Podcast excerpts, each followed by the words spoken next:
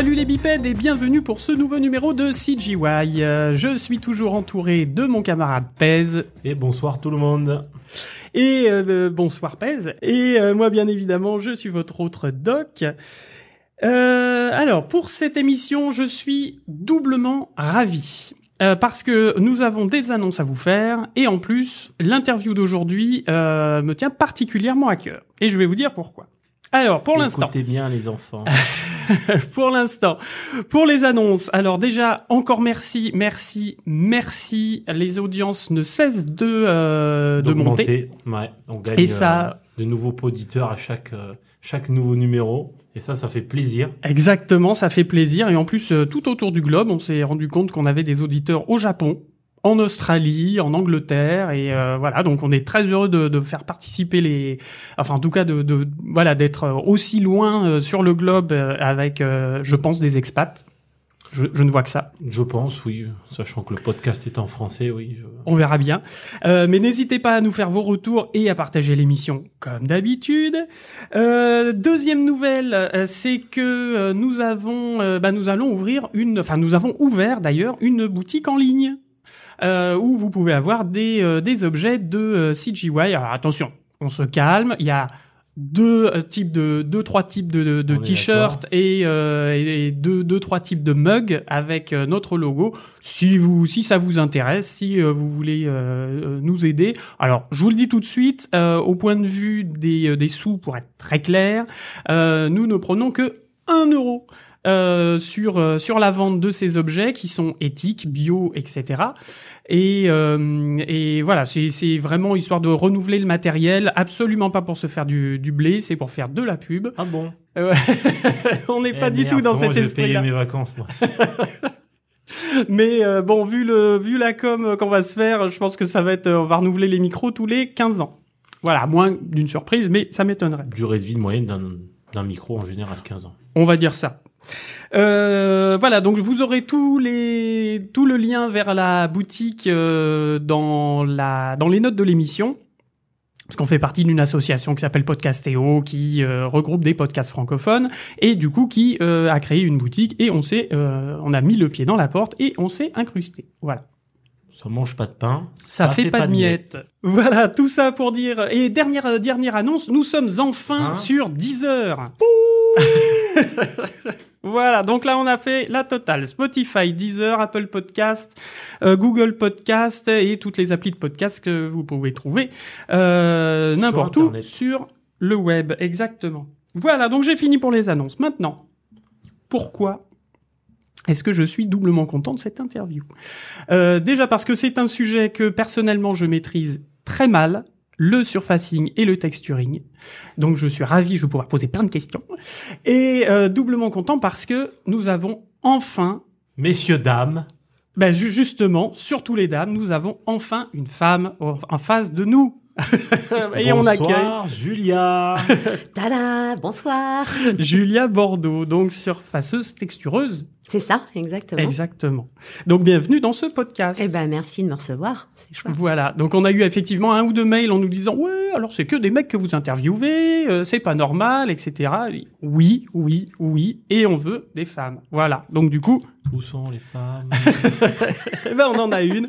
Donc c'est Julia et euh, et ce ne sera pas la seule, s'il vous plaît. Bah on espère bien. Ah bah oui. Il y a intérêt. Je veux, je veux. Voilà, alors donc bienvenue Julia. Euh, texturing modeling, c'est quoi? Texturing euh, pardon, texturing surfacing. Oh là là, la, fatigue, la, canicule. La canicule, c'est. Heureusement que tu suis. C'est la chaleur, faut boire un petit peu. Alors, surfacing texturing, c'est euh, tout ce qui est matière et la réception des couleurs sur un sur un objet, sur de la 3D. Donc c'est un habillage euh, où on va étudier la matière, on va étudier euh, euh, le détail de la texture, la couleur et l'appliquer sur un objet. Voilà. D'accord. Alors sur les objets ou sur des personnages aussi. Complètement personnages, environnement, accessoires, voilà toute forme d'objet. Quand on a des petits stagiaires là qui viennent ici, j'aime bien prendre le petit exemple du papier Kinder où euh, quand on peint une texture, en gros, on va prendre l'objet en 3D et on l'aplatit euh, pour pouvoir peindre correctement, déplier des UV donc. Et le papier Kinder, c'est, mais on prend le papier Kinder, on l'enlève et on le met à plat sur la table et on dessine et ensuite on réenglobe en gros avec le papier Kinder. Et le surfacing et le texturing, c'est exactement, euh, c'est exactement ça. D'accord, parfait. Oui, pour les gourmands, on n'oublie pas de remettre le chocolat dedans. Alors du coup, Julia, euh, parle-nous un petit peu de, de toi, ton parcours, euh, d'où est-ce que tu viens, quand as-tu commencé la 3D et surtout euh, un petit peu euh, nous parler de ton côté scolaire jusqu'à ton côté professionnel d'aujourd'hui. D'accord. Alors, euh, bah en fait, tout s'est fait un petit peu par hasard. Euh, donc, je suis parisienne à la base. J'ai fait, euh, j'ai fait les beaux arts. J'ai fait euh, une maîtrise d'art plastique à la Sorbonne, donc qui n'avait absolument rien à voir avec la 3D. Et chose assez improbable, il y a eu un documentaire diffusé sur M6 à l'époque sur la French Touch de la 3D en fait les Français euh, qui partaient tous aux États-Unis pour faire euh, des films d'animation. Donc en l'occurrence à l'époque c'était DreamWorks. Et je pense que tous les gens de ma, de ma génération, euh, voilà, connaissent ce reportage sur sur Capital. C'était à l'époque. Oula. Alors à l'époque c'était c'est quelle époque? Euh, ben c'était il y a ouais ça va les questions désagréables. Hein c'était il y a 20 ans maintenant, il y a un peu plus de 20 ans, 22 ans. Ouais. Voilà. Euh, et donc j'étais en maîtrise d'art plastique où je me disais mais qu'est-ce que je vais devenir si je reste en art plastique? C'est, euh, enfin voilà, je m'éclatais, c'était euh, voilà beaucoup de peinture, beaucoup de dessins, mais je sentais que j'allais pas faire grosse carrière euh, en faisant ça. Donc je vois ce reportage et puis je commence à regarder les écoles de 3D et à l'époque il y en avait pas beaucoup qui existaient. Il y avait Supinfocom mais qui était pas là depuis très longtemps et il y mhm. avait aussi l'ESRA qui lançait sa seule, sa première année en fait de formation 3D. Et vu que je suis un peu feignante et surtout que je voulais rester à Paris, j'ai choisi l'ESRA. Parce que c'était juste en face de chez moi. Donc j'ai commencé à faire euh, le parcours là-bas. Mais en fait, je suis restée... Euh, j'ai dû rester 3-4 mois à l'ESRA à me dire mais qu'est-ce que c'est? J'avais jamais touché un ordinateur de ma vie avant. D'accord.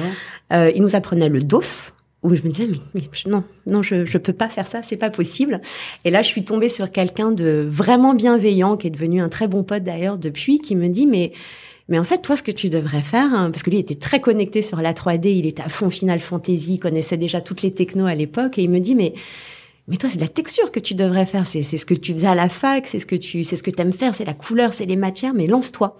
Et le lien avec les beaux-arts en plus. Enfin... Voilà, exactement. Et du coup, bah, vu que je m'ennuyais à l'école, je me suis dit, bon, bah, je vais peut-être chercher un stage. Et j'ai commencé à chercher un stage à Paris. Et en trois jours, j'ai trouvé un stage. Bravo. Où c'était, oui, mais à l'époque, c'était donc le seul film, enfin, le premier film d'animation en France, qui s'appelait Kaina, la prophétie. Et il cherchait des stagiaires. Donc j'appelle et je tombe sur la, la, directrice de prod qui me dit ah, en plus on est ravis euh, euh, d'une t'es une fille. Il n'y avait pas de fille dans l'équipe encore à ce moment-là. Et en plus de ça, on cherche des stagiaires pour former des gens à la 3D. Et, euh, et, voilà, donc en gros, je me suis formée sur le tas en arrivant sur euh, Kaina la prophétie. Donc je suis arrivée, j'ai vu les premières images de synthèse euh, qui sortaient vraiment en fait de, de, enfin des potes qui étaient autour. Oh, c'est pas mal hein, quand même, on fait des trucs bien. Et du coup, je me suis formée comme ça. On a passé euh, trois ou quatre ans à faire ce film. Et du coup, je suis passée un petit peu par toutes les étapes, mais en me concentrant essentiellement sur texture et surfacing. Ouais. D'accord. Ouais. C'est un projet open source, non, Kaina ou je dis une bêtise Non, non, je dis une bêtise. bon, bah complètement. il me semblait. Je dois confondre avec un autre, un autre, un autre film. Enfin, pas que je sache, en tout cas. Ouais, non, non je crois pas. D'accord. Et alors, qui c'était qui t'a, qui t'a euh, de, qui t'a aiguillé comme ça euh... Alors, c'est quelqu'un qui... se super pote? Euh, bah, c'est quelqu'un qui m'a dit euh, au Japon et qui est complètement sorti de, de l'industrie et qui s'est lancé dans la musique, dans, dans l'électro. Il s'appelle David, David Dion. Et s'il nous écoute, s'il nous écoute d'ailleurs du Japon, voilà. Japon en plus. Ah bah, c'est peut-être peut lui, On va savoir, c'est possible, oui, parce qu'il est toujours connecté, donc on sait jamais. Euh, donc voilà, voilà comment je suis arrivée euh, à la 3D. Donc c'était par pur hasard et bah, des fois le hasard fait super bien les choses. Voilà. Et du coup, alors de stage, de, de, de ce stage, tu, tu, tu pars euh, parce que le film s'arrête. Oui. Alors bon, je suis pas restée en stage sur les trois ans. Hein. J'ai fait un stage de trois mois et après j'ai, j'ai quand même eu un salaire. Enfin voilà, j'ai été embauchée là-bas. Et de Kaina la prophétie, ça commence à euh, exploser un petit peu partout à l'étranger. Donc ils recherchent beaucoup de gens pour euh, partir en Angleterre. Et en gros, bah, tout de suite après Kaina, je suis partie à Londres directement pour bosser sur un long métrage euh, là-bas. Voilà. Donc c'était comment ça s'appelait ce film? Avec un pigeon.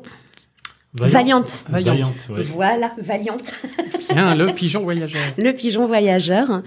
Et euh, voilà, ça, ça a été ma deuxième expérience professionnelle parce que c'est un des avantages de nos, nos boulots aussi, c'est qu'on peut voyager partout, ce que j'ai fait pendant, pendant très longtemps. C'est marrant, ça revient à toutes les émissions. Ouais.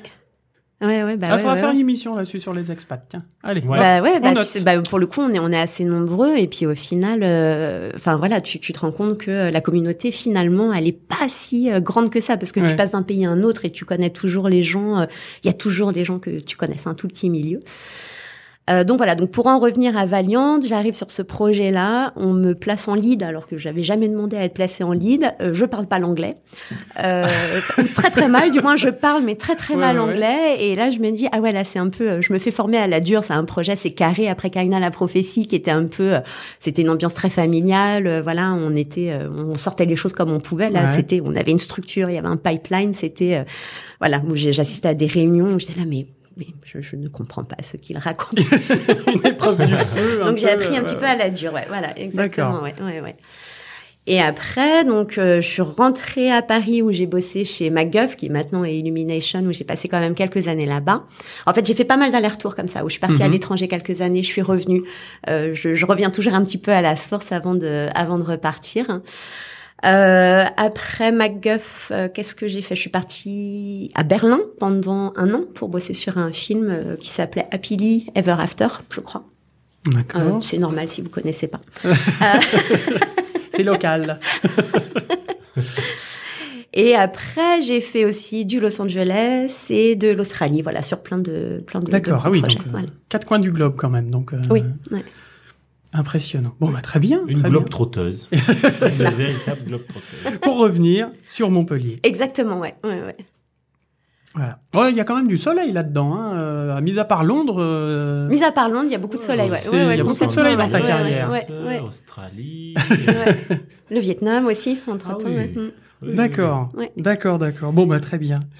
Euh, alors, est-ce que, pour revenir un petit peu à, à, à, à ton métier Mhm. euh, euh, surfacing, texturing, je l'ai bien dit, euh, déjà, c'est quoi la différence entre surfacing et texturing? Alors ça, c'est des notions qui sont euh, en fonction du des studios. Euh, Pour moi, c'est la même chose, mais euh, parce que ça englobe, en gros, en général, on fait tout de A à Z. Mais pour moi, Mhm. tout- le texturing en soi, c'est euh, c'est peindre la texture. Que ce qu'on passe par euh, Photoshop, Marie, c'est peindre une texture en 2D. Ok. Euh, et le surfacing, en gros, ça englobe plus la partie euh, le shader, donc c'est-à-dire euh, faire réagir la matière à la lumière, donc être dans un package un peu 3D.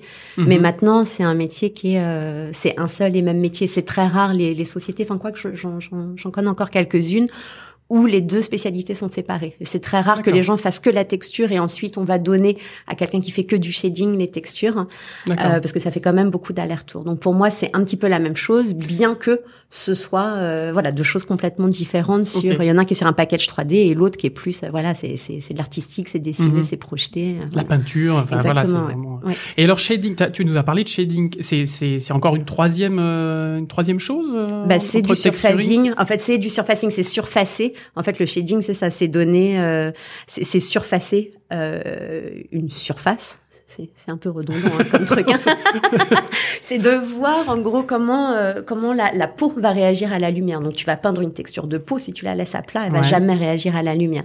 Un shader, c'est tu vas venir mettre une texture dedans et tu vas la faire réagir à la lumière avec euh, un bump. C'est pour les petites aspérités de la peau, par exemple un spéculaire pour voir comment ça réagit là où c'est euh, c'est jamais complètement neutre, c'est ça brille ou c'est euh, voilà, c'est c'est pour moi le, le shading c'est ça.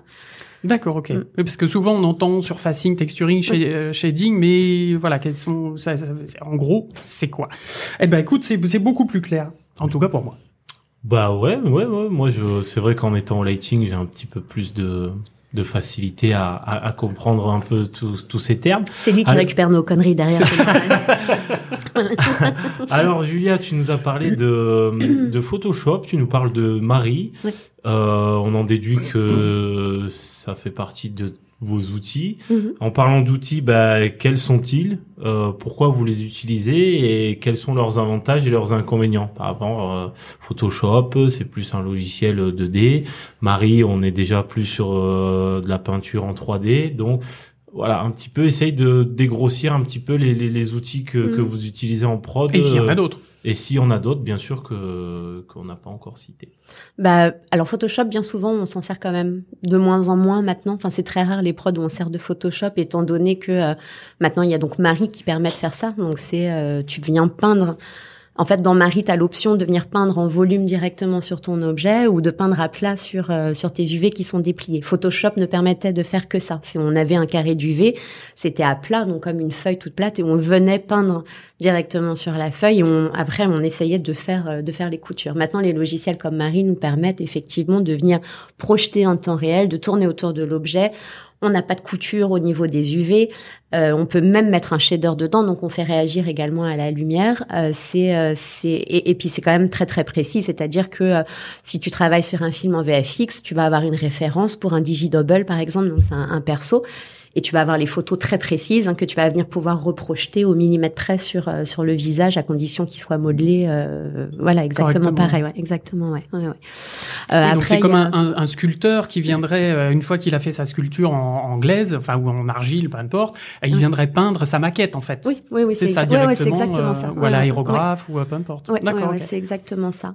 Euh, ensuite, après, on se sert aussi bah, de ZBrush ou de Modbox pour euh, pour faire tout ce qui est displacement. Donc là, c'est vraiment, bah, c'est toutes les déformations, les grosses déformations de la peau, les rides, euh, les bourrelets ou les choses qui ont besoin ou les grosses écailles sur les créatures. Euh, donc ça, c'est qu'on fait quand même pas mal d'allers-retours sur ces sur ces lo- logiciels-là. Et il y a aussi, enfin, il y, a- il y en a plein hein, des logiciels. Il y a aussi Substance euh, pour le coup. euh, alors moi, je m'en suis pas trop trop servi en prod jusqu'à maintenant. Euh, mais c'est euh, ça, ça, ça, ça rend des choses euh, super belles quoi. En tout cas pour, euh, je trouve que pour du VFX ou ce genre de choses, tout ce qui est en, en background, euh, les éléments qui sont un petit peu loin, qui n'ont pas besoin d'être travaillés au, au détail près, ça ouais. marche super bien quoi. Ça marche vraiment très très bien. Donc oui, il y a, il y, a, il y a plein, il y a pas mal d'options. ouais. Mais en général, le, le, le workflow est assez euh, assez similaire d'un studio à un autre maintenant. D'accord, ouais. Donc euh, c'est similaire par rapport au fait que c'est mieux d'utiliser, euh, de, on va dire, de linéariser un peu les outils euh, d'un studio à l'autre pour que les artistes ne soient pas perdus ou on est aussi par rapport à un, Par la performance, un- moi je pense un- plutôt. ouais, ou Ouais, ouais, c'est plus la performance. aussi parce que bon, on sait que les licences de de, Ça de peut coûter certains cher, logiciels Ça peut peuvent, monter, cher, euh, peuvent Ouais. monter très cher. Donc Ouais. euh, d'accord, ouais, on est plus dans un dans une idée de performance Et de- d'efficacité, ouais, ouais, ouais, bien en sûr. de- de Parce que je pense pas que l'idée ce soit de mettre les artistes euh, à l'aise en se disant ils vont passer d'un studio à un l'autre et ils vont être confortables. ça, ça fonctionne pas comme ça. C'est plus que, en fait, c'est des outils qui sont très performants et puis au final, il y en a pas. C'est pas comme les logiciels 3D. Il y a pas euh, 30 options au final.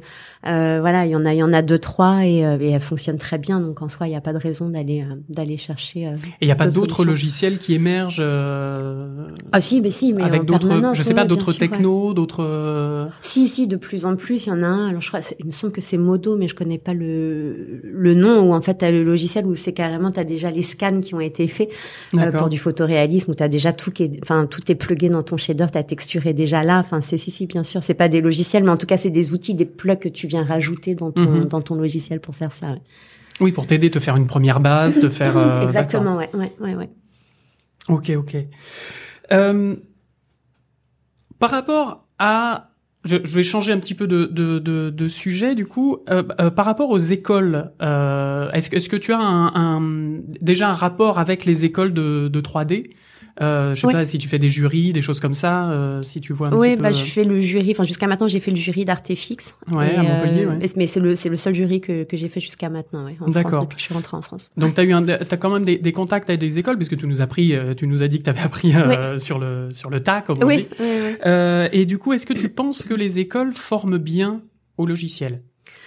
Euh, et à ton métier, enfin à tes alors tes au logiciel, je peux pas dire dans, dans l'ensemble, mais Oui. mon métier, c'est- maintenant c'est très très rare de trouver des gens à la sortie d'école qui sont déjà spécialisés en surfacing ou en texturing. Pourquoi? Euh, parce que je pense que pour la plupart dans les écoles, ils ont plus envie de raconter des histoires, de faire des, des- voilà, il y a des jolis rendus, du bon compo, mais la texture très souvent est euh, soit procédurale ou soit très neutre, c'est-à-dire c'est une couleur, il n'y a pas forcément euh, de de ce que j'en vois en tout cas depuis euh, depuis que je participe à ce genre de, de jury. Donc il y a des automatismes qui sont là. Et c'est très très rare quand on fait un, un, un job dating avec les étudiants sur euh, 100 étudiants qu'on va qu'on va rencontrer, il y en a peut-être un ou deux qui va vouloir se spécialiser dans le texturing et le surfacing. Texture procédurale, j'entends. Oui. Qu'est-ce que tu entends? Qu'est-ce que la texture procédurale? Bah procédural, c'est euh, en fait c'est des motifs qui se répètent. C'est quelque chose qui existe déjà. Donc euh, tu vas prendre un bout de métal par exemple Ouais. et ton bout de métal, tu vas pouvoir le faire boucler à l'infini.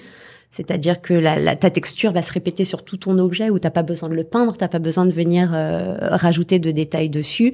Après, t'as des masques, tu mets des ambiantes occlusions, enfin tu, tu viens, t'as des edges et ça tu viens juste le faire avec des, en fait c'est des textures qui sont plus ou moins automatiques. Donc t'as pas le. T'as pas le côté euh, on pense à l'objet, on l'étudie, voilà comment on va développer le, le texturing dessus. C'est mais ça marche très bien en soi pour euh, voilà pour tous les objets, voilà, les, les vaisseaux, ce genre de choses, ça marche super bien sur les courts métrages qu'on peut voir maintenant. Et du coup, c'est euh, l'intérêt d'utiliser de la de, de la texture procédurale? Euh, c'est rapide. C'est rapide et ça fonctionne bien au rendu, ça fonctionne bien aussi. Ouais. C'est dans un but d'optimisation. Bien en sûr, c'est de de- l'optimisation. de- Ouais, ouais. ouais, complètement. De pas repartir, de pas réinventer la roue, quoi. Non, ouais, ouais, exactement. Ouais. Alors du coup, en, en parlant de ça, euh, comment toi tu abordes un, un, euh, enfin, un workflow? Comment tu vas euh, T'arrives sur un projet, euh, euh, imaginons un projet cartoon. euh, euh, comment tu vas Comment tu vas gérer ton, ton, ton workflow? Par quoi tu vas commencer? Qu'est-ce que quelles vont être les, les, les, étapes par lesquelles tu vas passer? Bah donc sur un projet cartoon, euh, très souvent donc on a quand même des euh, des références qui sont envoyées par euh, bah voilà soit le réal ou le directeur artistique du projet. Euh, donc dans un premier temps, c'est faire des études de des images qui sont livrées, de voir le Mhm. style qui correspond. Là, la série sur laquelle on travaille, c'est ça a été ça. Ils nous ont envoyé les références. On voyait qu'un motif se répétait de manière assez régulière d'une référence à une autre. Euh, de voir si c'est plutôt euh, graphique dans le sens euh, on peint ou est-ce que c'est on va projeter des textures qui ressemblent à la réalité pour faire quelque chose de réaliste? Donc déjà Mhm. il y a ça, il va falloir différencier euh, et puis réussir à, à- à- à s'orienter vers le style qui a été demandé par l'ADA et par la prod. Euh, après, il y a Google qui est vachement bien pour ça. C'est-à-dire que euh, quand, quand tu regardes une image, je sais pas, tu, tu vas regarder une image d'un projet et tu te dis ah bah ça, ça me fait penser à ça. Donc du coup, tu vas aller sur Google, tu vas regarder le nom d'un artiste et puis tu vas regarder toutes les images. En fait, au début, c'est beaucoup d'errance sur Google d'un site à un autre et d'essayer de trouver un site où tu dis mais oui, mais voilà, ça, ça peut fonctionner. Euh, ah, ça peut fonctionner en, en termes de quoi? En termes de, de couleur en, termes de, couleur, en termes de technique aussi, Ouais. euh, de se dire là le projet sur lequel on travaille, je sais pas si on peut le, le citer ou quoi, mais mais mais techniquement on a euh, on a des couleurs, on a des bases de couleurs et en fait sur chaque objet, sur chaque personnage, t'as un motif qui est répété quasiment en permanence. Mhm. Donc du coup c'est comment tu gagnes du temps pour aussi appliquer ça en prod parce qu'on n'a pas toujours euh, trois ou six semaines pour faire des, des personnages Ouais. euh, ou des environnements ou des props et c'est euh, et c'est et c'est trouver en fait le, le style qui va qui va correspondre à ça et se dire eh ben voilà on va faire un shader on va mettre une couleur et on va voilà faire répéter cette texture euh, soit dans le spéculaire soit dans le bump parce que ça correspond à euh, à ce qui à ce qu'ils nous ont demandé en tout cas D'accord. Mais le travail et, et tu, tu as bien fait de, de préciser cartoon parce qu'au final cartoon et, et VFX c'est des approches qui sont complètement différentes sur euh, Voilà. sur des projets ouais, Alors, voilà. quand tu dis VFX, c'est euh, euh, réaliste, on va Oui, dire. voilà, euh, c'est les films, ouais, euh, ouais. Le, le tournage en fait où tu, voilà, c'est des incrustes où tu rajoutes des, des doublures en 3D ou des, des, des véhicules, ce genre de choses, hein, exactement. Ouais. Et du coup, alors, euh, euh, une fois que tu as fait ce travail de, euh, de recherche, etc., donc tu vas peindre, tu vas créer tes UV, enfin, tu vas, sch euh, oui, déplier tes UV, etc. C'est Tu- tu- le travail du, du surfaceur de faire ça ou c'est le travail du modeleur? Euh, souvent, c'est alors pareil. Encore une fois, ça dépend des studios. Moi, j'aime bien faire mes UV moi-même parce que je sais à quoi m'attendre derrière. Et en fait, le, alors le dépliage des, des, des UV, en fait, tu le penses à l'avant. C'est-à-dire, tu te dis, bah voilà, là, dans un UDIM, je vais faire comme ça. Là, je vais les mettre droit parce que là, dans cet UDIM-là, je vais pouvoir mettre de la procédurale, par UDIM, exemple. c'est le carré. C'est les carrés d'UV. Voilà. Si t'es- Si t'as un multiple euh, UDIM, c'est euh, voilà, il y a c'est des carrés d'UV. Euh, et du coup, je disais quoi? Donc voilà, tu déplies tes UV et ensuite, alors au début, c'est quand même pas mal d'aller-retour, c'est-à-dire que tu vas basculer donc ton objet euh, dans un logiciel de, de peinture. euh, voilà, par exemple, on va prendre Marie. Tu vas basculer ton environnement ou ton personnage dans Marie et tu vas commencer à euh, c'est pas mal aller-retour où tu commences à faire des couleurs où tu commences à voilà tu, tu, tu sauves tu le réimportes dans ton package 3D tu testes euh, si tu mets du SSS si tu mets beaucoup de specs si tu restes très neutre euh, dans ta manière d'interpréter les choses Et il y a quand même un, un travail au début, c'est de la pré-prod en gros où tu as quand même besoin de quelques semaines et en fonction des projets, des fois quelques mois avant de Mhm. réussir à trouver euh, ce qui est euh, ce qui est nécessaire euh, Ah ouais, ça à peut se compter l'écran, quand sur des longs de métrages, ouais, bien sûr, ouais, ouais, ouais, ouais. Sur euh, un des films, euh, un des films Lego, on a mis, euh, on a mis plusieurs mois avant de trouver le style. Ah oui, alors ça peut Ah, paraître. pourtant, Lego, c'est Ouais. du plastique. Alors ça, Euh, ouais, voilà, surtout que ça, ressemblait. peut c'était pas- complètement aberrant parce Ouais, qu'en ouais. soi c'est des briques de couleurs, mais en fait au début justement on faisait que des briques de couleurs et euh, avec un peu de SSS dedans, donc de subsurface scattering, et en fait ça marchait pas, ça fonctionnait pas à l'image. C'était trop plat, c'était, euh, ça ressemblait euh, à, à la série Lego en fait. D'accord. Et on s'est rendu compte, on a pris des loupes, ils nous ont acheté des loupes, ils nous ont acheté, non mais véridique, hein, on avait des microscopes et on regardait les briques de Lego. Et en fait, sur une brique de Lego, mais il y a une infinité de détails, de rayures, de traces de doigts, de, de petites peluches qui va traîner. Et en gros, on a reprocessé euh, voilà les, les briques à se dire euh, voilà la couleur elle est jamais complètement bleue. Euh, les, on a des empreintes et on a fait on a reconstruit le mur comme ça et on, au rendu mais c'était euh, d'une richesse mais absolue. Alors que si on avait laissé les briques juste en couleur ça aurait été super cheap en fait. Ouais, ouais.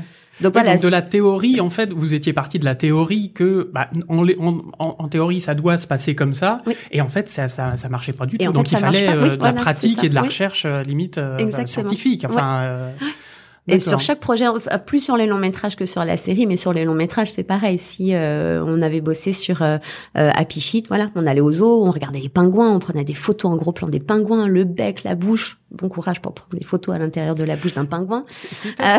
Oui, faut qu'il braille. Voilà, il y, a- euh, y un- il y a un gros travail de recherche pour euh, pour choper le style en fait du projet sur lequel tu, tu vas bosser.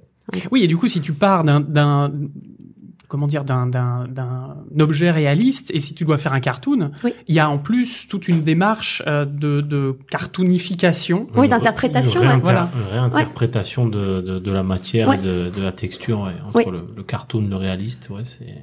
Et du coup, ça se passe avec qui, ça, le, cette réinterprétation entre euh, Bah, on est quand même euh, drivé par le DA en général. le directeur artistique Euh, voilà ouais. le directeur artistique et puis c'est de la recherche. C'est au début euh, euh, tu, tu, tu vas rendre un objet. Alors c'est trop réaliste ou c'est pas assez cartoon. Enfin il y a toujours le juste milieu qu'il faut trouver. Et en fait au fur et à mesure soit tu ajoutes des détails soit tu les envoies. Tu vas prendre du bois par exemple. Si tu essayes de faire tu prends un bois réaliste et tu vas essayer de l'interpréter en cartoon Qu'est-ce que tu vas choper comme information? Tu vas choper voilà la couleur du bois. Ça Mhm. c'est une des choses essentielles où tu dis bah voilà après mon bois il est pas que marron, il y a des variations de la couleur dans mon bois et je veux pas qu'il y ait un, un bump donc les aspérités sur ton objet qui soient réalistes. Donc du coup c'est tu interprètes donc c'est euh, des traits ou euh, ou un tout petit nœud assez cartoon. Enfin voilà, il y, a, y a plein de manières et, et en fait en gros tu fais ça, tu tu fais ton shader, tu l'envoies au DA ou au superviseur, peu importe et c'est eux qui te qui t'aiguillent en fait au fur et à mesure vers le style à trouver. Ouais. Donc encore un travail d'échange. Ah oui, complètement. Ouais, Ouais. ouais. Bah ça dans nos métiers pour le coup c'est beaucoup euh, beaucoup comme ça. Ouais. ouais. D'accord, ok. Alors euh, là, tu nous as donné un, un, un bel exemple euh, avec euh, ton expérience sur le, sur le film euh, Lego. Ouais. Euh, justement, on a pu, on a pu, enfin, constater le, le défi euh, technique de, de faire ressentir à l'écran ces, ces briques de Lego qui, enfin, moi, pour ma part, je m'attendais pas à ce que ça soit aussi délicat. Mm. À ce niveau-là, comment une fois que la, la texture, que la, la DA, euh, on, on sait, on sait vers quoi on, on- part. euh, comment, comment tu, tu, tu arrives à, à faire, euh, à donner la sensation de, de la matière à l'écran? Voilà, par exemple, tu, tu es sur du bois, tu es sur du métal, les briques là de, de, de Lego en plastique. Comment, comment tu vas arriver à, à pousser ton, ton shader pour, euh, pour que le spectateur, une fois à l'écran, dise ah oui. Effectivement, ouais, ça ressemble vraiment au Lego que j'ai euh, dans ma chambre ou euh, ah oui, bah ça ressemble à ce morceau de bois là que je peux trouver euh, sur mon étagère, etc., etc. Ou différentes formes de verre ou des choses comme ça. Mm. Bah ça c'est tout un travail de, de shading et puis de alors t'as en fait t'as as plusieurs euh, t'as plusieurs aspects à ça c'est il nous faut d'abord un, un lighting qui fonctionne bien, c'est-à-dire le- la- les lumières qui vont faire réagir l'objet par rapport, euh, qui vont faire réagir le shader par rapport à, à la lumière. J'ai fait ma phrase à l'envers là, mais voilà. Euh, Euh, et ensuite, donc, tu travailles sur le shader. Donc, le shader, euh, si tu prends dans Maya, par exemple, tu vas prendre un Blin ou un Lambert. Un, un Lambert, ça ne, ça, ça, y a pas de brillance dessus, il y a pas de, il y a pas de spec. Et en fait, tu, tu vas euh, tu vas rajouter des couches en fait sur euh, pour expliquer le shader. Donc c'est la boule, c'est une boule qui réagit à la lumière. et sur ce shader, tu vas venir envelopper. D'abord, tu vas rajouter le layer de, de diffuse, juste la diffuse. Si tu rends que la diffuse avec la lumière, il va rien se passer. Ça va être un objet, ça va être une boule avec, euh, si on reprend l'exemple du bois, ça va être du bois, mais ça va pas réagir à la lumière. Donc du mhm. coup, ça va faire très 3D, euh, 2D, ça ne fonctionne pas. Donc comment comment tu vas régler tout ça, c'est que euh, tu vas rajouter, bah, tu vas connecter plein de maps, tu vas mettre du spéculaire, tu vas mettre un bump, tu vas mettre du displacement, tu vas mettre de la roughness, tu vas donner de la richesse. En fait, tu vas venir perturber, perturber tes informations de lumière sur ton objet pour que ça réagisse avec un minimum de sens par rapport à ce à quoi on est habitué en tout cas. Ouais, Mais du coup, est-ce que c'est pas euh, une surenchère après euh, de vouloir à chaque fois rajouter des trucs, etc. Enfin, c'est pas forcément une surenchère parce que pas, en fait, c'est pas nécessaire d'avoir beaucoup de, de couches pour que ça réagisse correctement. En fait, enfin de moins en moins maintenant avec les logiciels qu'on a, c'est quand même de plus en plus simple mais euh, mais a priori non. Enfin, tu peux te retrouver des fois avec un shader très très compliqué euh, où euh, voilà, tu as un arbre qui fait 4 km de long et mais c'est beaucoup de procédural aussi à l'intérieur. Pareil, ça une fois que tu as de la texture, tu peux aussi venir jouer et rajouter de la procédurale dessus, par exemple pour casser la lumière. Euh, donc non non, c'est pas forcément une surenchère parce que t'es pas c'est pas nécessaire de remplir toutes les toutes les lignes de ton shader quoi en tout cas. Oui, parce qu'après ça peut être fait aussi à la modée.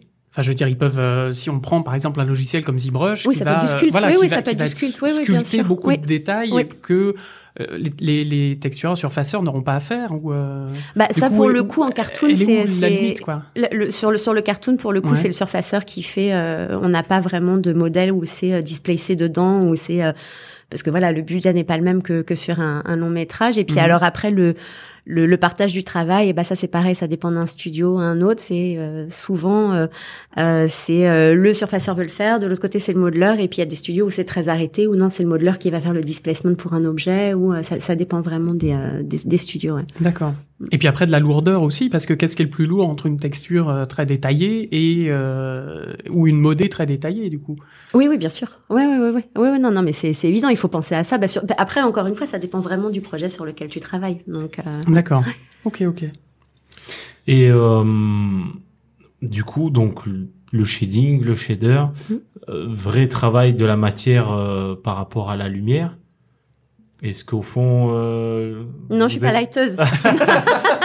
elle a senti venir, elle t'a senti venir, Elle a senti euh, la, question piège. Alors, sans vraiment parler de, de, de lighter, euh, proprement dit, enfin, il faut quand même avoir des notions de, de, de lumière, d'éclairage, de, comment mm. les objets réagissent à la lumière.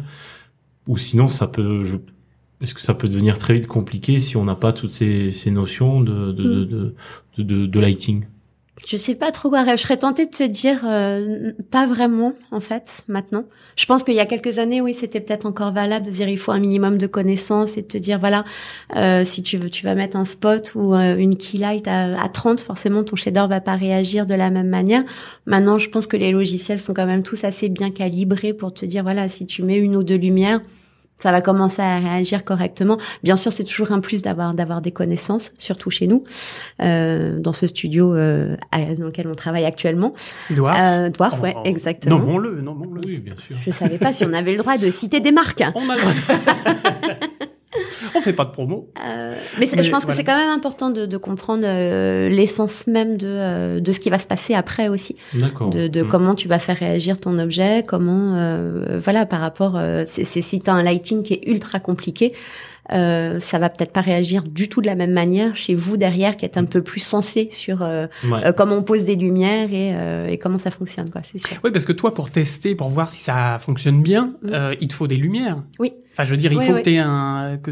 Oui, oui. Bah là, on a en ce moment là sur les deux projets sur lesquels on bosse ici, c'est les lighters qui nous fournissent des ce qu'on appelle un neutral light rig. Donc, c'est un, un light rig qui est avec de très neutre en fait, où voilà les blancs ne dépassent jamais la valeur de 1, euh, où il y a une de la réflexion, enfin ce genre de choses où c'est quand même bien calibré chez eux, mais c'est eux qui nous le préparent euh, très gentiment d'ailleurs. D'accord, Euh, oui, c'est un, un- une, une lumière test en fait. C'est une lumière test qui euh, te permet d'accord, de témoin. calibrer et de te dire que quand ça va être dans les shots derrière, ça va pas exploser parce que euh, la réflexion est à 30 alors qu'elle doit pas dépasser, euh, ou, ou tu mets les règles dans ton shader ou sur, euh, sur ton objet, ouais. Et comme ça, toi, ça te permet de tester. Ensuite, on fait des tests en vrai, enfin en vrai. Dans ton ordinateur. Non, mais dans le pipeline, enfin Oui, voilà, dans oui, le oui, pipeline bien de, sûr, de- de prod et, euh, et on teste. Ok. Euh, quelle est dans ta carrière, puisque tu as une, une, une relativement longue carrière, en tout cas sur, recommence sur pas, beaucoup- je, je n'ai pas recommencé. Non, tu, tu as beaucoup d'expérience. C'est une senior. C'est une senior. Voilà. J'ai ma carte vermeille. non, on n'est pas là-dedans, voyons, voyons. Euh, non, mais euh, je veux dire, tu as, tu as, tu as euh, travaillé sur des projets cartoon, tu as travaillé sur des projets réalistes. Ouais. Euh, quel est le l'asset ou en tout cas le, le shader, le, le, de- le- la texture qui t'a donné le plus de fil à retordre Alors, j'hésite entre deux projets, mais euh, je pense que c'est euh, en bossant sur euh, Walking with the Dinosaur, c'était, euh, je connais pas le titre. C'était la En BBC. marchant avec les dinosaures Peut-être, je suis désolée. Je- Marchons euh, en avec fait, les dinosaures. C'était pour, faire, euh, la québécoise. ouais, c'est ça.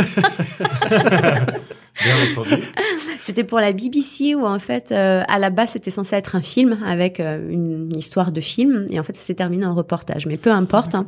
Je m'en Tu souviens. vois, voilà. Est, ouais. Euh, donc du coup, c'est du live action, donc c'est des vraies images. Oui, ça a été euh, filmé en Nouvelle-Zélande, voilà. Et dedans, on intégrait les dinosaures qui avaient un shader, mais super super compliqué, où en fait chaque écaille de dinosaure, en fait, c'était du grooming. Donc c'est-à-dire que c'est comme un système de poils, sauf que là, c'était des écailles. D'accord. Et en on fait, fera une le- émission, tiens, spéciale sur le grooming. Excuse-moi, je te coupe. Ouais, euh, bah Julia, oui, mais bien sûr. c'est Ouais, bah, lié, hein, très souvent. Hein, pareil, hein, lighting, shading et puis euh, et grooming sont, sont souvent liés. Et donc sur ces fameux dinosaures, euh, chaque écaille, donc admettons, tu prends un T-Rex. Il a plein d'écailles sur le corps. hein. Bête. Donc tu vas avoir la base de sa couleur et chaque écaille ensuite qui va être, je sais pas, euh, d'une surélevée, admettons, de 5 cm, disons.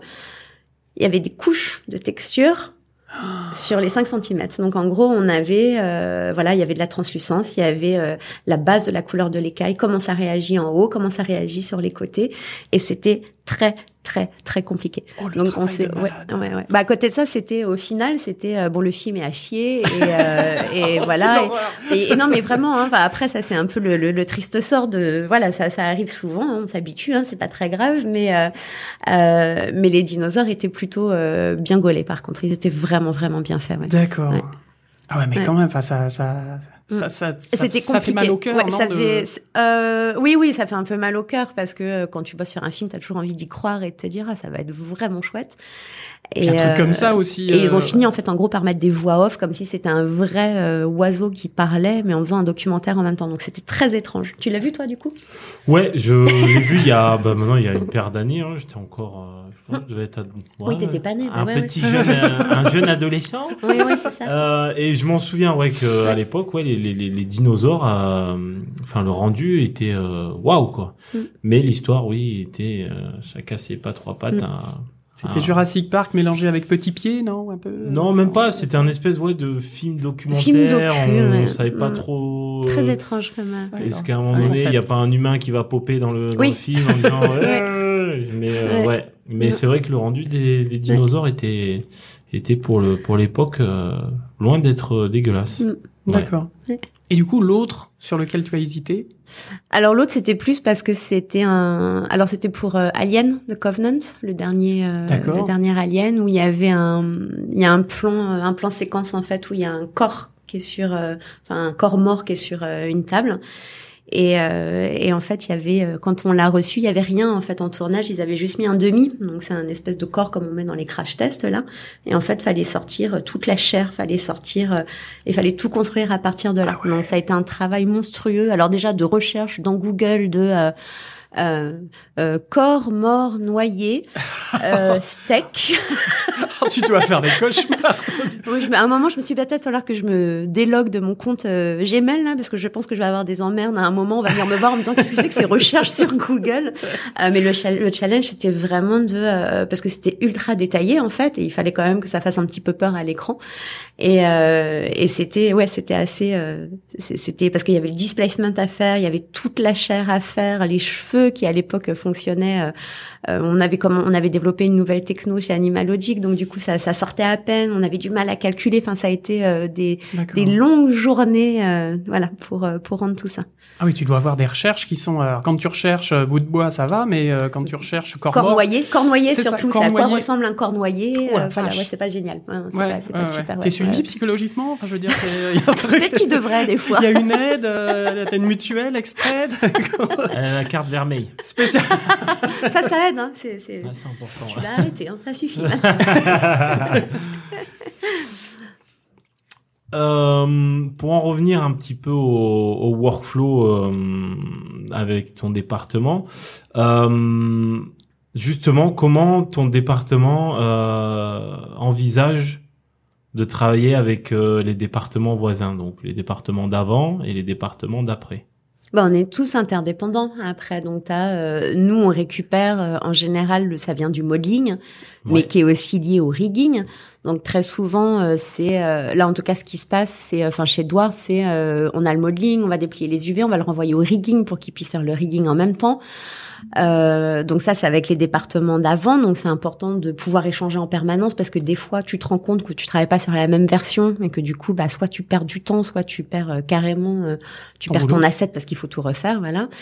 Euh, et une fois passé ce, ce cap-là, du, du, coup, tu penses à l'étape d'après. Donc, c'est vous, c'est euh, c'est les lighters à les se dire. Euh, voilà, c'est c'est les petites lumières. C'est euh, bah après ici c'est particulier dans le sens où lumière, le logiciel qu'on utilise, il faut vraiment penser au lighting parce que mmh. c'est quand même on prépare les scènes, on crée les voilà, on s'est rentré dans la dans la technique, mais on, on, prépare des groupes en gros pour que ça ça parte chez vous. Mais en soi, oui, il faut il faut qu'on arrive à communiquer les uns avec les autres, à se dire, euh, euh, bah voilà, là en lighting, euh, tu fais un post-mortem sur un projet sur lequel tu viens de travailler ou un pilote où tu dis, bah voilà, bah par exemple, je sais pas, la valeur pour les yeux ne devrait jamais dépasser 0,7 par exemple pour le subsurface parce que sinon ça ça fonctionne pas, ça fait ça fait bougie ou voilà, c'est penser à comment ça réagit ensuite avec avec vos lumières parce que de, de, de votre côté aussi c'est ça, c'est l'éclairage va être différent que ce soit en, live action ou en cartoon. Ouais. Et du coup, le, le rig déforme la modée et mm. donc déforme vos textures. Donc là aussi, enfin je veux dire, il y a du. Ben, ils prennent, ils, repartent de nos UV. Donc alors des fois, tu t'as des t'as des t'as des déformations qui sont très extrêmes, mais ça c'est on essaye euh, en général de, de, pallier à ça. Mais vu qu'ils reprennent nos, nos UV, t'as jamais des déformations euh, de fou. Ou alors il faut rajouter du du maillage dessus, mais en général ça se passe euh, plutôt bien.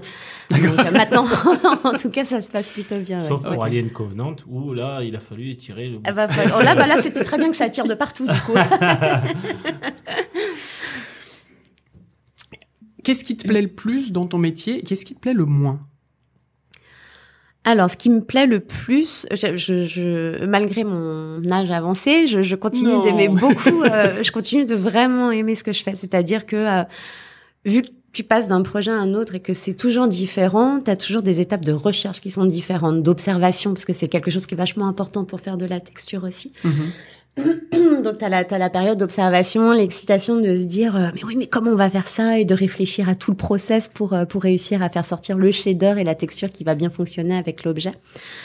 Euh, c'est d'avoir les premières images. On, on, regarde toujours ce qui sort de chez nos camarades lighter et compeur pour dire ouais c'est quand même chouette, ça sort bien. Euh, voilà, c'est la fierté de dire qu'on a travaillé sur un beau projet et d'avoir fait les choses correctement. Un beau dinosaure un beau dinosaure. Et puis bah les frustrations pour le coup c'est peut-être effectivement ça parce que je crois pas avoir beaucoup de voilà de, de frustration dans cette partie-là. Elle est quand même assez euh, assez cool au final. Donc on n'a pas d'énormes contraintes techniques on n'a pas d'énormes on n'a pas de je, je, je, pense pas à quelque chose en particulier qui m'emmerde au quotidien, me dire ah, faut encore que je fasse ça, je, je crois Déplier pas. Déplier les UV, ça. J'adore ça. D'accord. J'adore déplier. C'est comme de la méditation. C'est euh, tu mets ton casque, tu mets de la musique et hop, tu déplies les UV. Et non, c'est ça vraiment. Non, vraiment, ça me dérange pas du tout. Euh, après, oui, c'est le truc de dire, eh, voilà, c'est encore un film de merde parce que c'est arrivé pas mal. Mais euh, non, je, je crois pas avoir de trucs euh, négatifs. C'est oui, souvent c'est des grosses. Euh, il y a des projets sur lesquels c'est très ambitieux, c'est super stressant ou c'est fatigant, mais il y a pas de. Mais ça c'est pour tout le monde pareil. C'est pas propre au surfacing, mais en surfacing en tout cas il n'y a pas de. Ou un travail routinier ou un. Mais c'est jamais routinier. C'est rare. Parce que maintenant, quand tu vas travailler sur un projet, au maximum, ça va être deux ans. Donc, quand bien même sur les deux ans, tu te fais peut-être aller six mois de routine une fois que ton pipeline est mis en place, que ton shader fonctionne bien, et euh, parce qu'à un moment tu finis par y arriver si tu veux. c'est voilà, c'est, c'est- ça dure jamais très très longtemps. C'est, Ouais, on n'a pas de, il y a pas de répétition. Tous les projets sont différents, sauf si tu vas bosser sur dix saisons de la même, euh, du, du voilà, du même projet. Oui, mais après, je veux dire, t'as des. Euh, euh, tu vas réutiliser les mêmes matériaux, tu vas réutiliser. Euh... Eh ben, figure-toi que ça arrive pas souvent, ça. Ah ouais? En vrai, ouais, ouais, ouais. Non, T'es obligé ça de recréer à chaque fois, à chaque nouvelle. Bah, t'essayes de garder une base, ou en tout cas, tu te souviens de, de la base, mais d'un projet à un autre, c'est, assez rare qu'on partage les, les, enfin, ça, dé- ça dépend des boîtes, ça dépend des projets, encore une fois. Mais très souvent, un projet, il est archivé, et puis c'est fini, hein. Après, tu, tu, tu recommences, sauf si vraiment t'as besoin de, euh, d'aller rechercher un shader ou, euh, mais non, non. Et sans ça, où c'est pas du tout, euh, tu, tu répètes pas les choses, en fait. Oui, t'as pas des formules euh, entre guillemets. Alors, je dis pas non plus de tout. euh, Ouais, tu sais qu'il y a des choses qui Voilà, fonctionnent y a des plus choses ou moins bien. voilà. Oui, oui, bien sûr, oui, oui. oui. Tu sais, pour faire du verre, euh, ça va être plus ou moins euh, les mêmes. euh, Les oui, mêmes oui, c'est les mêmes réglages partout. Voilà, détails. tu sais, la réfraction est comme ça, que voilà, c'est c'est ça, ça Ouais, c'est ouais. des réglages de, de base, mais que tu connais au, au fur et à mesure avec ton expérience. Et puis, pareil, tu trouves tout sur Monsieur Google maintenant. Donc, euh, Des choses négatives, non. Des contraintes, peut-être, quand même, dans ton métier. ah oui, des contraintes de, il y a des contraintes techniques, bien sûr. Ouais. Euh, il y a des contraintes de, euh, euh, bah, il faut quand même qu'un asset quand il passe euh, aux étapes d'après, que ça rende rapidement, que euh, que ça bug pas. Donc il va falloir respecter des, des contraintes de taille, des contraintes de de pas de pas fabriquer un shader trop compliqué et que euh, euh, ça ne bug pas. Euh, voilà, il y a des contraintes de, de c'est des bugs très souvent qu'il faut euh, qu'il faut régler et réussir à, à comprendre. ouais. Mhm. Oui, ou par exemple, euh, selon euh, l'utilisation de, de l'objet que vous allez avoir entre les mains, euh, selon euh, si on va le voir en gros plan Oh, ou tout très fait. loin dans la Bien scène, sûr. un travail d'optimisation au niveau de la taille de, de la sûr. texture, de, de la complexité Mhm. du shader, etc. Bien etc. sûr, ouais. ça c'est un vrai. Mhm. euh, Ah ouais, donc, donc tu vas faire plusieurs, tu peux faire plusieurs euh, textures euh, pour un même objet, suivant si on le voit de près ou de loin. Bah tu, en fait, alors moi ma politique c'est euh, de more the better. Donc en gros j'essaye de partir euh, en- sur des persos par exemple, je vais toujours faire du 8K et ensuite derrière je préfère livrer du 1K parce que c'est un personnage qui est euh, qui est très secondaire que tu vas pas voir, Ouais. mais au moins ta texture en haute résolution elle existe. Mais non très généralement en gros la prod te fait quand même une passe des objets qui vont être utilisés en gros plan. Euh, t'as quand même, euh, tu vois, t'as, t'as- on reçoit les, les pilotes ou ce genre de choses ou les animatiques où tu Mhm. vois un petit peu où sont posées les caméras. Donc tu réfléchis un petit peu à l'avance en disant, oh bah tiens ça c'est, vas-y la brosse à dents, euh, elle, elle est au fond de la maison. euh, Tu vois, tu fais une toute petite texture. Limite t'as même pas besoin de faire de texture. Des fois tu fais juste un shader dessus et tu tu peins même pas de, tu peins même pas de map en fait. Et après, t'as les persos où tu te dis, bah voilà, un personnage principal, et bah oui, là, il est vu en gros plan sur le canapé de la maison. Euh, c'est quelque chose qu'il faut travailler. euh, voilà, ça, c'est c'est c'est bah, c'est un peu les, les contraintes, ouais, c'est sûr. Et du coup, alors, est-ce que tu as vu euh, euh, des évolutions dans ton dans ton métier, euh, que ce soit en termes d'outils, en termes de de, de Eh ben oui, manière de travailler La carte vermeille, on en revient encore. Quelle La carte horreur. Bah oui, enfin, tu- ah, pas- bien sûr, il y a eu des évolutions de dingue, quoi, en quasiment 20 ans maintenant. Où moi, ou des quand, euh, révolutions, enfin. Oui, bah, bah, ouais, ouais. Marie, c'est une révolution. Enfin, moi, quand euh, j'ai commencé à, à bosser dans la 3D, donc c'était euh, Kaina, on l'a fait sur 3ds Max. euh, les UV pour les déplier, c'était pas du tout la même histoire que maintenant. C'est-à-dire que c'était vraiment, tu dépliais euh, genre limite vertex par vertex pour avoir un truc un peu plat. Maintenant, t'as des logiciels où tu dis tiens, je veux ma couture là, je veux ma couture là, clac, enter et ça y est, c'est c'est c'est déplié. Il y a pas grand chose à faire. Euh, on commençait sur Photoshop, donc du coup les textures tu les faisais sur Photoshop, tu les importais sur tes UV qui étaient très approximatifs, tu te retrouvais avec des coutures de folie, donc tu repartais en Photoshop et puis t'essayais tant bien que mal sur ton sur ta texture aplatie de tu vois de qu'on voit pas la couture une fois que, le perso ouais. est, est là. Euh, et puis oui, c'est, c'est- ce genre de choses a évolué. Donc tu, tu pars de Photoshop et maintenant t'as voilà t'as Marie où tu pars en 3D ou euh, à l'époque tu- on nous aurait dit ça. Tu mais non c'est pas possible. Là tu peux zoomer limite au port de peau près à te dire euh, voilà ici euh, c'est comme ça que ça va réagir à cet endroit-là. À l'époque ça ça existait pas du tout du tout. Donc il y a ça, il y a des logiciels qui te facilitent vachement la vie. Enfin je te parle que du de la partie que je connais le mieux c'est le surfacing, mais c'est ça. T'as des outils qui sont là pour pour t'aider à déplier les UV à une vitesse grand V. Euh, tu as plein de systèmes d'automatisation sur les choses Mhm. qui n'existaient pas à l'époque. Donc oui. Et du coup, qu'est-ce que tu penses qui, euh, quelle va être la prochaine révolution dans ta branche? Euh, bah, je, je- plus- moi, je crois que plus ça va, même si ça me fait pas forcément plaisir de, de dire ça, mais je, je, je pense qu'à un moment, il y aura plus besoin de personnes pour peindre euh, des textures. Je pense que Tu penses? tout arrivera. Ouais, ouais, je pense que tout arrivera sur, euh, euh, bah, comme, comme un substance, mais en, en voilà, qui va évoluer avec euh, les choses qui sont déjà prédéfinies, avec les valeurs exactes, en fonction du style que tu vas vouloir, en fonction de... euh, ou alors tu pars sur des projets peut-être un peu plus indépendants où tu as besoin de, de venir peindre. Euh, mais oui, oui, je pense qu'à un moment, il y aura des scans 3D, ce qui est déjà le cas hein, maintenant. Euh, tu, tu, voilà, il va y avoir euh, une librairie mais. Incroyable de, de shaders et de textures où tu n'auras plus forcément besoin de, de peindre les choses. Quoi, C'est ça, cas. on dirait, euh, hop, là-dessus, je veux euh, telle texture, Ouais. tel, tel Ouais, shader, ouais. plouf, et c'est fait, quoi. Ça, ça, ça, c'est, flippant ce que tu nous dis. euh. Mais oui, mais ça, ça évolue tellement vite, quoi. Enfin, tu vois, ne serait-ce qu'en deux ans déjà, les choses ouais. évoluent, ou les logiciels, tu vois, le nombre de versions qu'il y a sur un logiciel en une année déjà. Donc, euh, c'est euh, si tu prends une échelle, vu que ça fait 20 ans que je bosse à peu près, enfin, tu vois, 20 ans, c'est c'est un pas énorme. Mmh. Donc, euh, c'est- puis c'était le tout début de la 3D. Donc, euh, c'était et tu vois là les projets sur lesquels on travaille euh, là dans le chez Dwarf en ce moment, où on essaye de matcher sur quelque chose qui a été fait dans les années 2000 et c'est quasiment impossible à faire. Enfin, pas impossible, mais c'est au final c'est très compliqué parce que la techno elle est tellement avancée maintenant que c'est Ouais. très difficile de réussir à récupérer exactement ce qu'ils savaient en l'an 2000. Où euh, voilà le, le subsurface, je pense à l'époque, euh, soit il n'existait pas, soit on, les gens ne s'en servaient pas. Euh, mais je pense que ça n'existait pas en tout cas. Euh, et, et là, bah voilà, tu prends un logiciel, tu as de la global illumination, euh, tu as les, les shaders qui te font la peau directement, tu cliques sur peau, euh, voilà, tu as des shaders qui sont préconstruits. Euh, bah ouais, c'est c'est difficile de matcher sur quelque chose, euh, une image d'il y a 20 ans, quoi, ça c'est sûr. D'accord. Mais re- regarde, hein, si tu regardes les tout premiers Toy Story et compagnie, tu, tu verras le- l'effet que ça fait, quoi. Oui. Tu dis, ah euh, oui, quand même. il y a une évolution entre le Ouais, premier ouais, et le bien 4 qui sûr. vient de sortir au cinéma d'ailleurs. Bien sûr.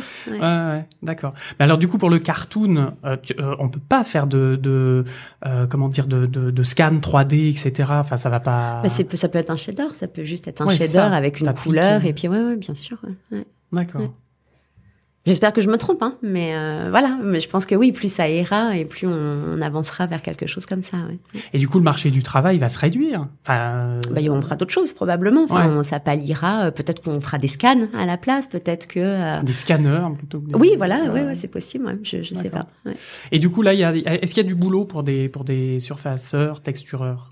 Alors. Ou est-ce euh, que c'est bouché? Est-ce que non, c'est euh, super open Non, euh, non. Comme Bah, là, disait, regarde, là, euh, comment- Guillaume de- pour le rig ou, Ouais, non, non, c'est- très très open et c'est des profils qui sont très difficiles à trouver parce que quand tu fais maintenant, bah, quand tu fais les sorties des écoles, la plupart veulent devenir euh, euh, animateurs très souvent ou euh, ou ou ce genre de choses, mais c'est très rare les autres spécialités. Ouais, c'est ce qu'on disait à la Euh, dernière mission avec Jean-Charles. Ah non, mais euh, c'est sûr, hein, c'est certain. Hein, donc euh, donc non, non, bien sûr, c'est très open. Après, malheureusement, euh, enfin je dis malheureusement oui et non parce que enfin j'ai été la première à le faire, c'est que la plupart des profils, en tout cas en texture et surfacing, beaucoup beaucoup partent à l'étranger.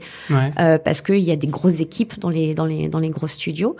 Euh, mais non, bien sûr qu'il y a des besoins et puis euh, c'est toujours très chouette de découvrir des nouveaux talents et, et de continuer de même d'évoluer et d'apprendre avec avec les gens de ton équipe. Mais non, bien sûr, il y a, il y a des besoins là sur les projets sur lesquels on bosse en ce moment.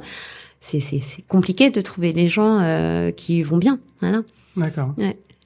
Oui, du coup, mais après ils sont ils sont formés. Enfin, je veux dire aussi. Bien euh, sûr qu'ils vu sont formés. enfin, Oui, voilà, oui, tu, bien tu es, sûr, tu es, oui, oui. C'est super- superviseur, donc c'est du des- coup, oui. tu vas les aider. Oui, oui, bien sûr, oui, oui, il faut, faut les aiguiller. Et puis pour la plupart, ils sont très talentueux. Donc après, c'est plus une question de rentrer dans le workflow et le pipeline de, de la de la société. Mais c'est c'est rare d'avoir des gens qui envoient un CV en disant voilà, moi, c'est ce que je veux faire. Je veux faire du surfacing et du texturing. C'est très très rare. D'accord. Il y a que des, des, des, des départements euh, en voie d'extinction. En vrai, On n'a pas encore fait des départements phares, euh, on n'a pas encore traité euh, l'animation, le lighting, euh, compositing. Mais c'est vrai oui, que là, lighting aussi. J'allais dire lighting, ça le fait partie light- des départements demandés. Bien sûr, Ouais. ouais, Mm, alors mm. que là, trois émissions, donc le rig, le layout, Mais c'est des profils surface, difficiles ouais. ouais, à trouver. On est sur des euh, sur des, des départements où euh, bah, il y a du boulot, donc allez-y, on y va, à feu. Il y a de la place. C'est pas, vous n'allez pas vous bousculer. En tout cas, moi, je recherche hein, pour les équipes en ce moment sur les deux projets, donc euh, n'hésitez pas. Au cas où, voilà. Si vous écoutez l'émission, allez-y. Ah, passez pas par nous, hein. Le formulaire sur le site, bien entendu. Euh, moi, j'avais une petite question. Euh, là, ça fait plusieurs fois que tu nous en parles pendant l'émission. Euh, tu nous parles de subsurface. Alors, qu'est-ce que c'est que le subsurface? Alors, le subsurface catering. Alors, le subsurface catering pour... euh, Donc là, on parle à un public pas du tout averti, c'est ça? On peut aller, euh, on va déjà démarrer par le public pas du tout averti et ensuite aller un peu plus. Euh, Donc, en gros, le... technique super pointu, mais. euh, ouais. Non, non, mais Ouais, sans ouais. rentrer dans le, le, le subsurface catering, c'est euh, un exemple tout bête. C'est euh, tu prends ta main comme ça, de, tu mets le dos de ta main vers toi et tu vas mettre une lumière très puissante dans la paume de ta main et tu vas voir la lumière qui est transmise en fait d'un- d'une partie de l'objet à l'autre. Le subsurface catering, c'est ça. C'est quand tu es au soleil, euh, tu as la lumière qui passe dans tes oreilles. C'est une bougie, en gros. Mhm. Et c'est comment la lumière va voyager au travers de ton objet avec euh, quand tu vas prendre, tu vas prendre une oreille de lapin par exemple. Euh, sur l'oreille de lapin qui est très très fine à l'intérieur, tu as plein de petites veines que tu vas venir dessiner. Euh, tu vas venir dessiner des veines un petit peu bleues, mais le sang à l'intérieur reste quand même rouge malgré le fait que les veines soient bleues. L'oreille, elle va être très rouge et si tu mets un gros spot derrière, tu vas aussi donner la profondeur à ton objet et dire euh, là où c'est très épais, ça ne passe pas du tout parce que sinon on serait tous des feuilles rouges euh, illuminées dans, dans tous les sens. Euh, donc en gros, plus c'est épais, moins la lumière va passer. Mais en gros, pour expliquer le, le subsurface catering, voilà, c'est ça. C'est cramer des lapins, des oreilles de lapin. non, j'ai rien compris, pardon. C'est un Oui. peu ça. Oui, et puis les poils, etc. Oui, voilà. Ah, exactement. ouais. D'accord. Et du coup, ça s'est fait en plusieurs couches parce que tu nous parlais tout à l'heure de couches euh, comme les, les écailles de dinosaures. C'est ça, c'est que c'est. Bah, tu, tu peux le faire de manière très simple et tu peux le faire aussi en plusieurs couches où tu vas le Ouais. faire réagir, où tu vas venir dessiner euh, en surfacing, en texturing, tu vas venir dessiner des des veines, par exemple. Je reprends Ouais, toujours cette histoire d'oreille de lapin parce que c'est assez fascinant une oreille de lapin. de rien. donc tu as l'oreille de lapin, tu as toutes les veines qui sont à l'intérieur, donc tu as la base de ta couleur pour ton oreille de lapin euh, qui est très très fine. Et en fait, là où tu as les veines, ça va rajouter une toute petite épaisseur. Donc en fait, le subsurface, enfin, la lumière va moins traverser sur ton objet. Donc tu viens peindre des masques pour lui dire non, là je veux pas du tout que ça réagisse euh, euh, trop fort à la lumière. Alors bien sûr, des fois tu triches ou tu dis bah non, oui, c'est une profondeur de 10 mètres comme ça, c'est très très, très, rouge. Ah, c'est une grosse oreille de Euh, lapin. Mais oui, oui, ça peut, ça 10 peut être fait en euh, plusieurs couches. Oui, oui, bien sûr. Ouais. Oui, oui, tu peux donner plusieurs informations. Tu vas donner la couleur. Euh, c'est tout ce qu'on appelle techniquement, c'est la subdermale, l'épiderme, et c'est tout ce qui, enfin toutes les couches de la peau. Donc Ouais. on a tous des couleurs différentes. Donc tu as du orange, du rouge, en fonction de la matière que tu, si tu prends la peau d'un être humain en tout cas. Et voilà, et c'est la lumière. En gros, elle va traverser cet objet et elle va diffuser toutes ces informations euh, dans l'épaisseur de l'objet et donner une couleur. euh, euh, voilà, une oreille allumée par euh, pas, pas brûlée. D'accord, d'accord. Ouais, donc c'est c'est c'est en fait recréer euh, recréer le vivant, quoi. Enfin, recréer la nature, recréer comment est comment sont faites. euh, parce Oui. que tu parlais d'épiderme, etc. Enfin voilà, c'est Oui, oui, vraiment. euh, comment, de plus en plus, en tout cas, tu étudies comment sont faites Ah, les ouais. choses en 3D et tu réfléchis à comment tu peux les retranscrire, euh, comment tu peux les retranscrire dans ton logiciel, ouais, c'est sûr. On ne, on ne fait que répéter ce qui existe déjà au final. On en Exactement. revient toujours Mm. au même point. Euh, autre question. Là, c'est plus euh, ciblé euh, pour euh, les sorties d'école, puisque les, les Ah, jurys, les jurys ont, ont pris fin, ont pris fin il y a pas, y a pas très longtemps. Euh, toi, Julia, qu'est-ce, quel, quel conseil tu pourrais donner à quelqu'un qui, qui s'intéresse, euh, qui débute, euh, qui débuterait dans le dans, dans ce métier et les compétences indispensables à, à tes yeux pour euh, pour exercer euh, ton métier dans les meilleures conditions.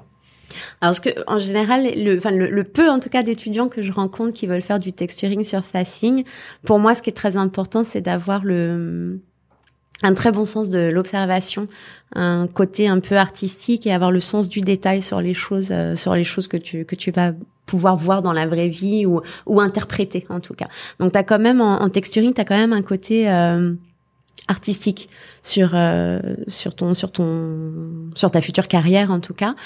Euh, et d'avoir un maintenant c'est quand même nécessaire d'avoir un tout petit peu de, de, compétences techniques, en tout cas pour ne pas avoir peur de, de toutes euh, ces histoires de shader, de lighting, parce qu'au final, c'est des choses euh, qu'on apprend aussi sur le tas, mais c'est euh, moi j'aime bien les gens avec le profil, c'est ça, qui ont un côté super artistique, qui n'ont pas peur de voilà de réinventer la roue un petit peu ouais. au niveau des textures et au niveau du shader, qui sont super créatifs et voilà qui qui c'est, c'est, y a, je sais pas s'il y a vraiment de, de conseils à donner, mais c'est ça, c'est d'avoir un sens de l'observation, d'être quand même assez rigoureux dans son travail, parce que finalement, le, ça, c'est un des côtés euh, que, que j'aime bien sur le sur le surfacing, c'est que tu as quand même besoin d'avoir des compétences un tout petit peu techniques. C'est-à-dire que tu peux pas te dire euh, je fais que de la texture et le reste ça me dépasse. Ouais. C'est t'as quand même un tout petit peu de science dans tout ça au final. Mais tu n'es pas que 3D peintre en fait. non, t'es pas que peintre. Ouais. C'est-à-dire que tu as un minimum de technicité à avoir, euh, l'approche de ton logiciel 3D, euh, comment tu vas euh, régler les choses pour pas que ça parte dans tous les sens.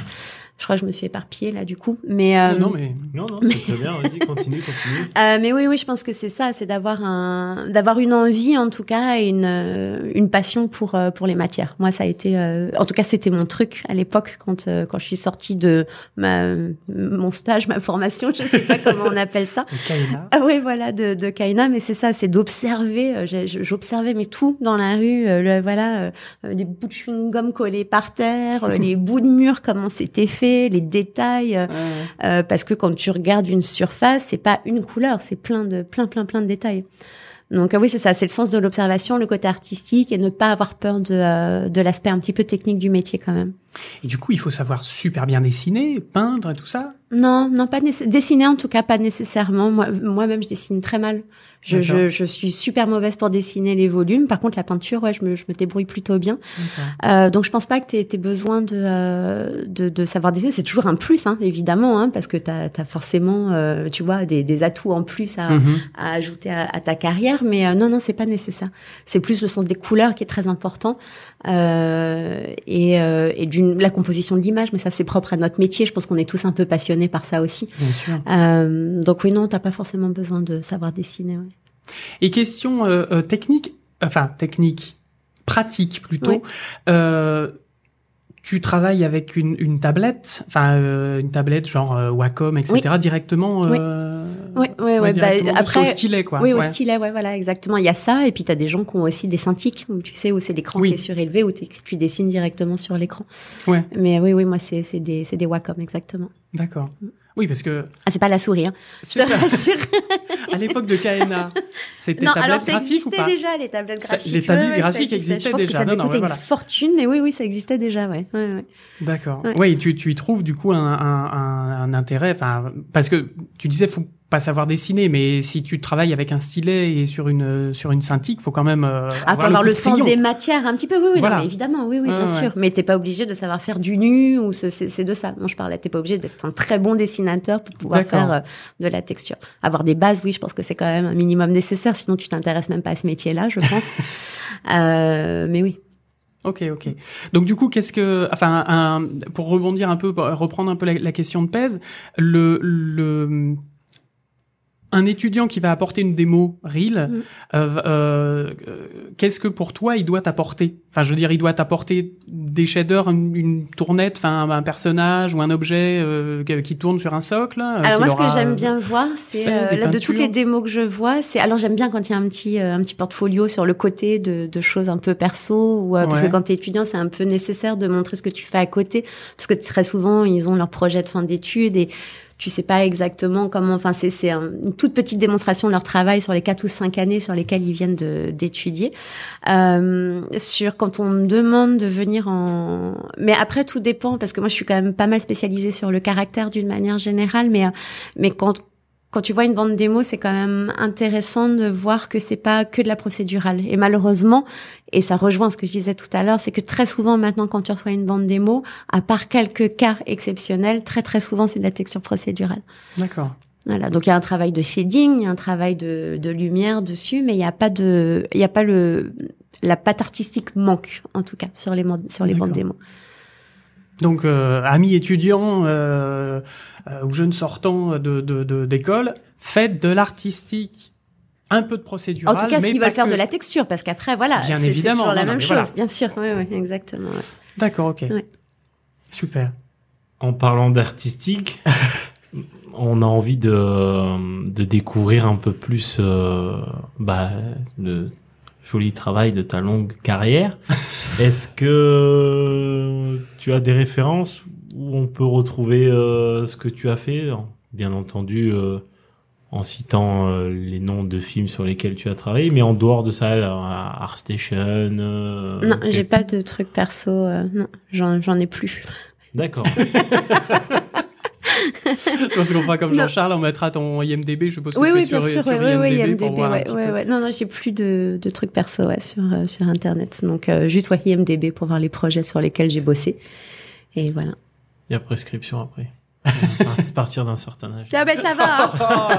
Oh, oh là là, on parle Oh, de dinosaures, Oh, il est de ça. Non, non, mais là, ça commence à bon, ben moi, je m'en vais. ne pars pas tout de suite, s'il te plaît.